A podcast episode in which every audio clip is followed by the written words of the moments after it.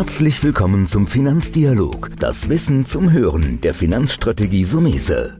Vermögensaufbau und nachhaltige Strategien zur Geldanlage, das sind unsere Themen. Sie erhalten tiefe Einblicke und wertvolle Insider-Tipps. Schön, dass Sie dabei sind.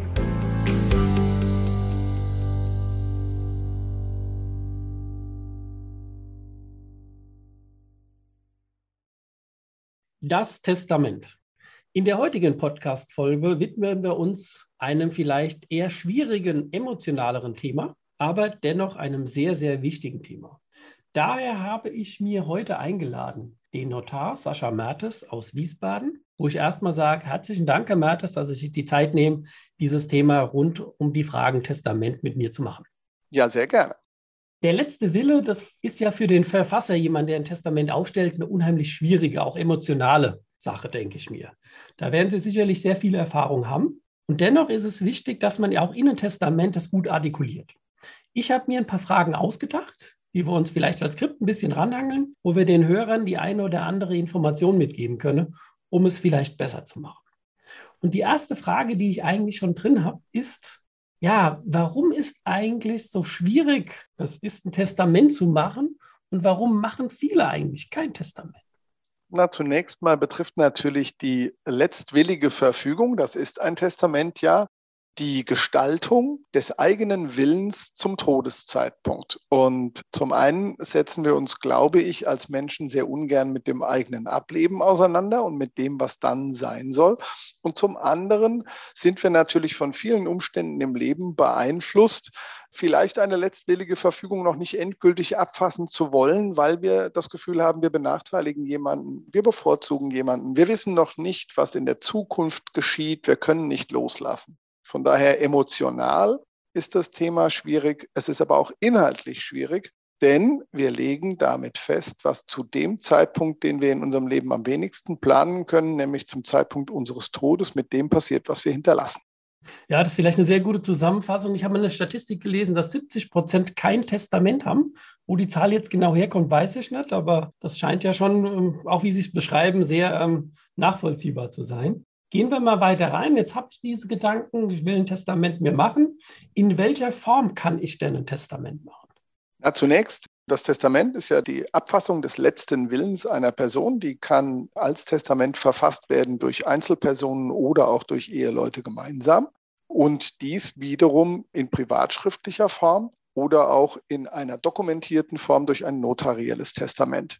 Daneben besteht dann noch die Möglichkeit, auch durch eine Notarurkunde einen Erbvertrag abzuschließen.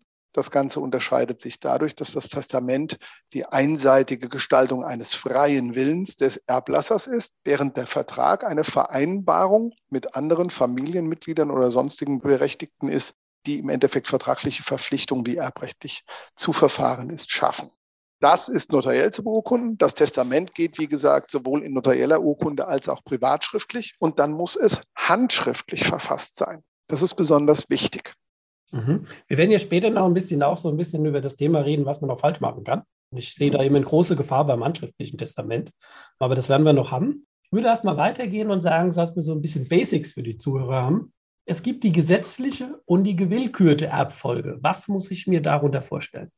Die gesetzliche Erbfolge ist die, die eintritt, wenn nichts verfügt ist, das von ihr abweicht. Also insbesondere, wenn gar kein Testament besteht oder wenn im Testament auf das Gesetz Bezug genommen wird. Die gesetzliche Erbfolge regelt, dass bestimmte verwandte und verschwägerte Personen bevorzugt, nämlich von Gesetzes wegen als Erben berücksichtigt werden. Das ist beispielsweise der Ehegatte, das ist beispielsweise das Kind. Das sind im Fall, dass solche Erben erster Ordnung nicht vorhanden sind, auch weitere Verwandte, die dann Erben nachstehender Ordnungen werden, zum Beispiel eben Eltern, Geschwister oder auch fernere Verwandte, wenn solche nicht vorhanden sind. Die gewillkürte Erbfolge ist die, die ich in Abweichung vom Gesetz in meinem Testament festlege. Das heißt, die Äußerung meines Wunschs, wenn er nicht zu 100 Prozent mit dem Gesetz übereinstimmt. Und das kann eben in einem Testament geregelt werden oder auch in einem Erbvertrag in Abweichung von der gesetzlichen Regelung. Gewillkürt heißt dann eben festgelegt durch den Erblasser.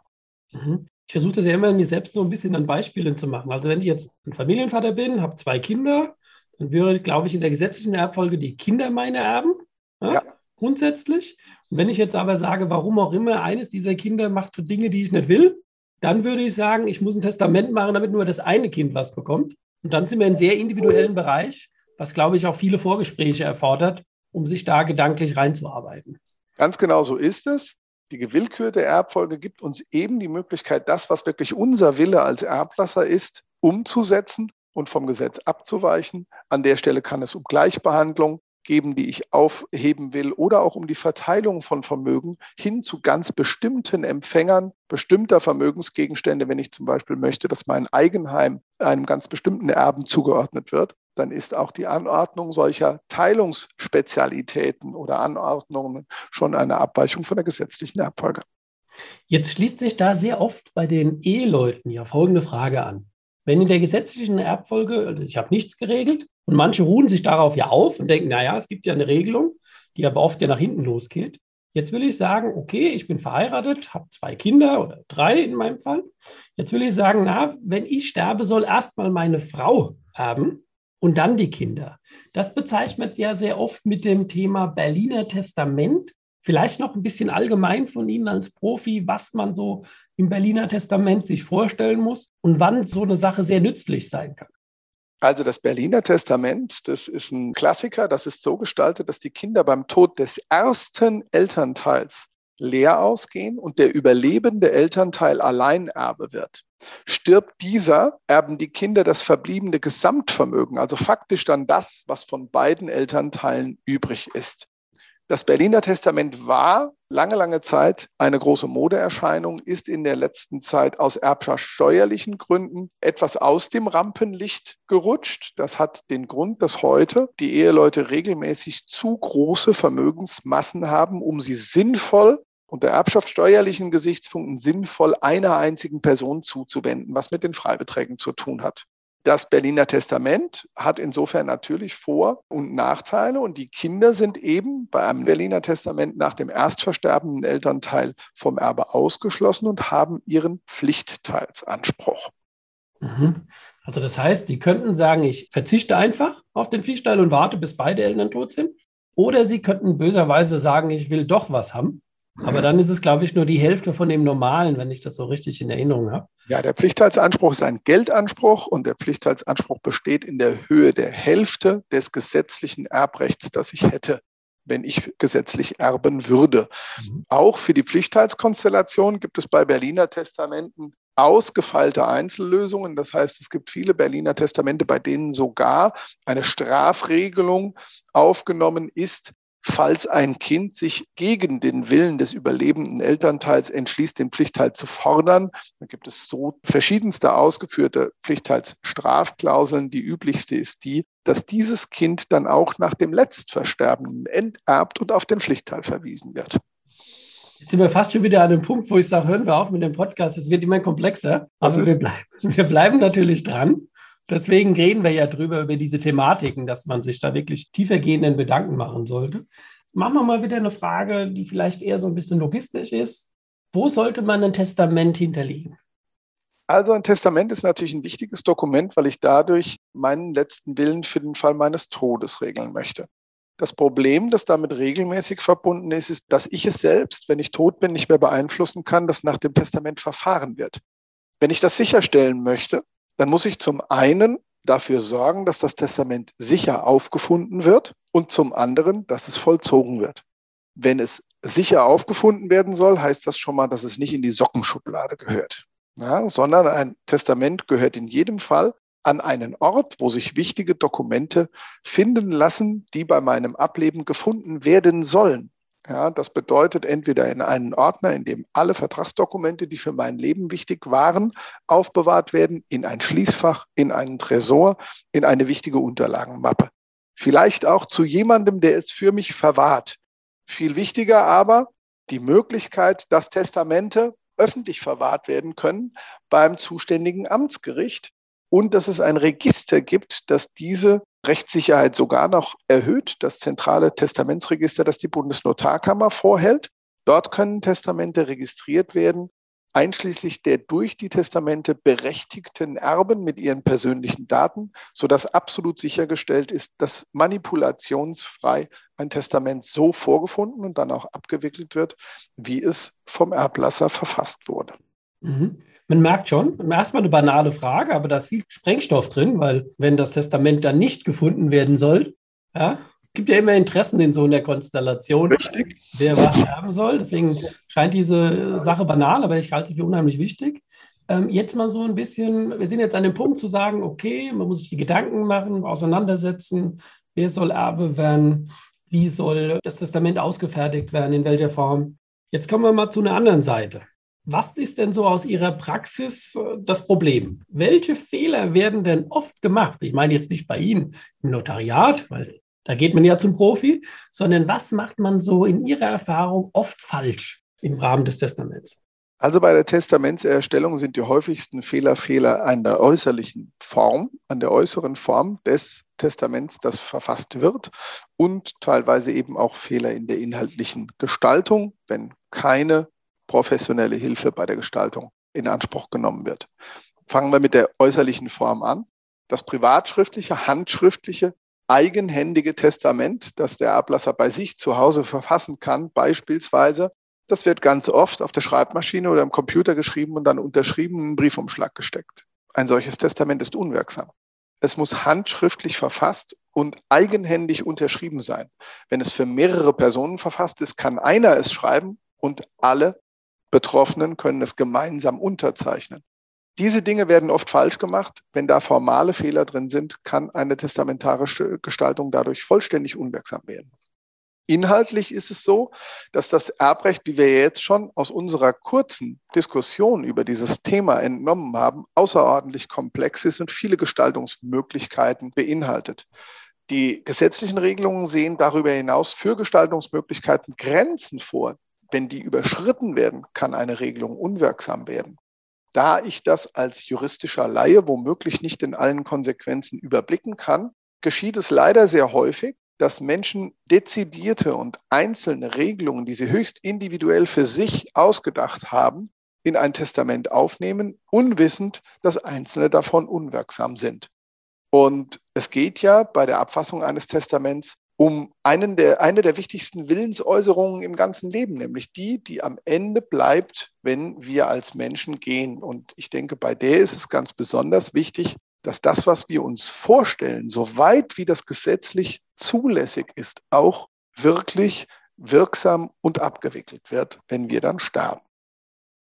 Ja, erstmal herzlichen Dank an der Stelle. Es ist natürlich wichtige Information, sich nochmal dieses Bewusstsein nach vorne zu machen, was auch schiefgehen kann. Und dann ist alles sinnlos, was man sich so schön vielleicht ausgedacht hat.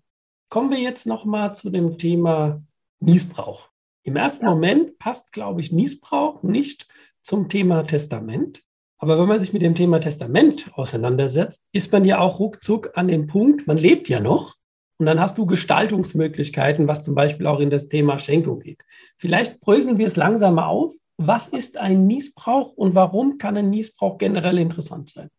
Also ein, die Einräumung eines Niesbrauchs, das ist ein dingliches Recht an einem Grundstück oder einer Immobilie, auch einer Eigentumswohnung. Er kann aber auch an sonstigen Rechten, wie zum Beispiel Geschäftsanteilen von Firmen bestehen. Ein Niesbrauch ist das Recht, die Früchte von einem Gegenstand, einem Wirtschaftsgut zu ziehen. Also mal ganz banal am Acker ausgedrückt, der Bauer hat einen Acker, er verschenkt den seinem Sohn und sagt, ich behalte mir am Acker den Niesbrauch vor. Dann ist er berechtigt, den Acker weiter mit Weizen zu bepflanzen und diesen Weizen zu Mehl zu verarbeiten und zu essen. Genauso gut kann er den Acker vermieten und die Miete respektive bei einem Acker die Pacht einziehen, obwohl er seinem Kind den Acker bereits verschenkt hat. Dieses Niesbrauchsrecht ist also das Recht, die wirtschaftlichen Nutzungen aus einem Objekt zu ziehen. Verschenkt man einen Gegenstand, dann sorgt der Niesbrauch dafür, dass ein Teil dieses Gegenstands in rechtlicher Hinsicht beim Schenker bleibt, nämlich das Nutzungsrecht. Das reduziert den Wert der Schenkung. Bedeutet, ich kann, wenn ich einen Vermögensgegenstand verschenke, insbesondere eine Immobilie oder einen Geschäftsanteil an einem Unternehmen, durch den Vorbehalt eines Niesbrauchs den Wert der Schenkung reduzieren. Das kann Schenkungssteuer und die sind gleich deckungsgleich mit erbschaftssteuerrechtlichen Folgen haben. Wir können nämlich dadurch auch sehr werthaltige Gegenstände verschenken. Wenn wir uns den Niesbrauch vorbehalten, reduzieren wir den Wert der Zuwendung und halten dadurch womöglich Freigrenzen bei der Schenkungssteuer ein. Mhm. Da glaube ich, müssen wir jetzt den Bogen wieder spannend zurück zur Erbschaftssteuer, weil die Erbschaftssteuer und die Schenkungssteuer ist ja dieselbe Tabelle. Ja. ja dieselbe Tabelle. Also kann ich mir Gedanken machen, dass ich sage, ich habe jetzt ein Vermögen. Und oft ist es natürlich ein größeres Vermögen, das über bestimmte Freibeträge liegt. Kann ich, kann ich mir also jetzt Gedanken machen, anstatt ein Testament abzufassen, sondern einen Plan zu entwickeln, wie ich meine Vermögenswerte mit der Zeit schon übertrage. Das höre ich da im Grunde raus. Und so haben wir das Thema Ausgestaltung. Das können wir jetzt hier im Podcast eh nicht schaffen, weil da braucht man einen Steuerberater wahrscheinlich dazu, der sich auch mit diesem Thema ähm, Steuern und Freibeträge. Aber in ihrer Praxis, denke ich, ist es schon das Sinnvolle, auch zu sagen, guck dir diese Themen an, wie hoch dein Vermögen ist und ob eine Schenkung vorab, ja, man könnte ja sagen, das ist eine Abschaft unter Lebenden, wenn man, wenn man das so ein bisschen, und es muss aber auch wieder in ein Konzept passen. Da gibt es, glaube ich, eine wichtige Hausnummer. A, das sind das die Freibeträge. Und das Ziel ist ja, die Erbschaftssteuer zu reduzieren, aber B ist es auch die Zeit. Was hat es dann mit der Zeit nochmal auf sich, wenn man sagt, nein, ich gebe jetzt schon Vermögen weiter im Rahmen der Schenkung, um weniger Erbschaftssteuer vielleicht später zu zahlen? Worauf muss ich da mir gedanklich mich einstellen? Also die Erbschaftssteuer ist nach der jetzt noch gültigen Regelung tatsächlich in Übereinstimmung mit der Schenkungssteuer so geregelt, dass allen natürlichen Personen, denen ich begegne in meinem Leben, Freibeträge zugeordnet werden. Das heißt, ich kann bestimmte Gegenstände verschenken und bis zu einer bestimmten Wertgrenze ist das nicht steuerpflichtig. Diese Freibeträge fallen immer für einen Zyklus von zehn Kalenderjahren an. Das bedeutet, wenn Sie heute einen Vermögensgegenstand an Ihre Ehefrau oder an ein Kind oder einen sonstigen Beschenkten verschenken, dann ist zunächst zu berücksichtigen, was ist der Wert und er muss die Schenkungssteuer bezahlen, nur wenn der Freibetrag für die Schenkungssteuer durch diesen Wert überschritten wird. Dann muss ich zehn Jahre zuwarten und nach zehn Jahren entsteht der Freibetrag neu. Das bedeutet natürlich insbesondere bei vermögenden Menschen, dass sie planvoll die erbschaftssteuerlichen Freibeträge, solange sie noch existieren, in ihre Rechtsnachfolgeplanung aufnehmen müssen oder können. Denn ich kann natürlich heute bereits beginnen, Teile meines Vermögens an meine Familienangehörigen zu übertragen. Wenn ich weiß, dass ansonsten zu meinem späteren Zeitpunkt meines Todes hohe Erbschaftssteuern anfallen, wenn ich dann mein Gesamtvermögen übertrage. Ich mache ein paar Beispiele. Der allgemeine Schenkungssteuer- und erbschaftssteuerrechtliche Freibetrag für fremde dritte Personen liegt bei 20.000 Euro. Das darf ich quasi jedem steuerfrei verschenken. Meinen Eltern und Großeltern darf ich schon 100.000 Euro zuwenden, meinen Enkelkindern 200, meinen Abkömmlingen, also Kindern und Stiefkindern 400.000 Euro und meinen eigenen Ehe- oder Lebenspartner darf ich sogar inklusive aller Positionen 500.000 Euro steuerfrei alle zehn Jahre zuwenden. Sehr wohlhabende Leute verbinden daher ihre Rechtsnachfolgeplanung in Bezug auf das Testament immer mit einem Lebensplan. Teilweise verlegen sie Vermögensmassen in Vermögensverwaltungsgesellschaften und übertragen Geschäftsanteile zu Lebzeiten exakt in Teilwerten, die diesen Freibeträgen entsprechen, alle zehn Jahre an ihre Familienmitglieder und behalten sich den Niesbrauch, also wie wir es vorhin ausgearbeitet haben, die Nutzungsrechte an diesen Anteilen lebzeitig vor, sodass sie, wenn sie später versterben, nur noch das dann bei ihnen verbliebene Restvermögen vererben. Mhm. Also haben Sie jetzt, ähm, sind wir mal kurz in den Bereich reingegangen, dass es einfach Modelle für Besserverdienende gibt, die auch natürlich interessante oder größere Konstruktionen nach sich ziehen, ja, mit dem entsprechenden Aufwand. Und ich würde dann natürlich sagen, intensive Beratung. Zielt das dann auch in die Frage so ein bisschen, was wir wirklich nur schreiben können hier? Das Vererben von Unternehmen und Firmen oder Firmenanteilen, weil das ist ja, glaube ich, noch mal komplexer, wie wenn Privatpersonen untereinander erben, sondern wenn da Firmen noch hinten dran stehen. Ja, das wirkt in diesem Bereich mit rein, wobei man bei laufenden Betrieben zusätzlich berücksichtigen muss, dass es Verschonungsregelungen von der Erbschaftssteuer gibt. Überlasse ich also einen laufenden Betrieb einem Rechtsnachfolger, meinem Erben, meinem Kind zu Lebzeiten, also im Rahmen einer Schenkung oder auch im Rahmen meiner Erbschaft, dann ist die Erbschaftssteuer dann teilweise oder sogar ganz ausgesetzt, wenn der Betrieb durch meinen Rechtsnachfolger am Leben erhalten wird und die heute von mir gezahlten Bruttolohnsummen über einen bestimmten Zeitraum, den Verschonungszeitraum, weitergezahlt werden. Wenn ich also ein lebensfähiges Unternehmen erhalte und nicht etwa Personal abbaue, sondern über Jahre aufbaue oder gleichbleibend das Personal weiter beschäftige, werde ich teilweise oder sogar ganz von der Schenkungs- oder Erbschaftssteuer befreit. Aber Sie haben absolut recht, diese Vorgänge greifen alle ineinander. Und wie wir es an den vielen Details, die wir jetzt angesprochen haben, sehr deutlich sehen, bedarf eine Erbschafts- oder eine Rechtsnachfolgeplanung für jeden, der ein bisschen was zu vererben hat. Und je mehr er zu vererben hat, desto intensiver ist dieses Bedürfnis, Bedarf der sachgerechten Planung und einer fachkundigen Beratung durch einen Notar, einen Rechtsanwalt und insbesondere auch einen steuerlichen Berater. Ich denke, das ist ganz wichtig, weil man da nicht nur Fehler machen kann, sondern weil auch optimale Gestaltungen sicher nur dann gefunden werden, wenn die Fachkunde von mehreren Disziplinen vereint wird. Ja, da würde ich an der Stelle sagen, vielleicht sogar schon ein perfektes Fazit. Wir können natürlich hier nur, ich will jetzt sagen, oberflächlich kratzen, aber ich glaube, das ist ein sehr wichtiges Thema, weil ich auch in, in dieser Podcast-Folge mal einen Beitrag wiederbringen soll, sich mit diesem Thema intensiver auseinanderzusetzen. Ich sage herzlichen Dank, Herr Mertes, dass Sie heute mit dabei waren. Und ich denke, wir werden uns hoffentlich auch bei meinen Gestaltungen demnächst mal wieder über die Füße laufen müssen, muss ich ja fast sagen. Auch ich habe die Dinge zu regeln, das gehört hier dazu. Also herzlichen Dank, dass Sie heute mit dabei waren. Sehr, sehr gerne. Es hat großen Spaß gemacht, Herr Sumese. Vielen, vielen Dank und äh, stehe natürlich gerne zur Verfügung. Das war der Finanzdialog, das Wissen zum Hören der Finanzstrategie Sumese. Natürlich ist dieser Podcast keine Anlageempfehlung, denn jede Anlageentscheidung muss individuell getroffen werden. Idealerweise ist sie Teil einer ganzheitlichen Strategie, die exakt zu Ihnen passt. Dazu müssten wir uns persönlich kennenlernen. Besuchen Sie uns auf sumese.de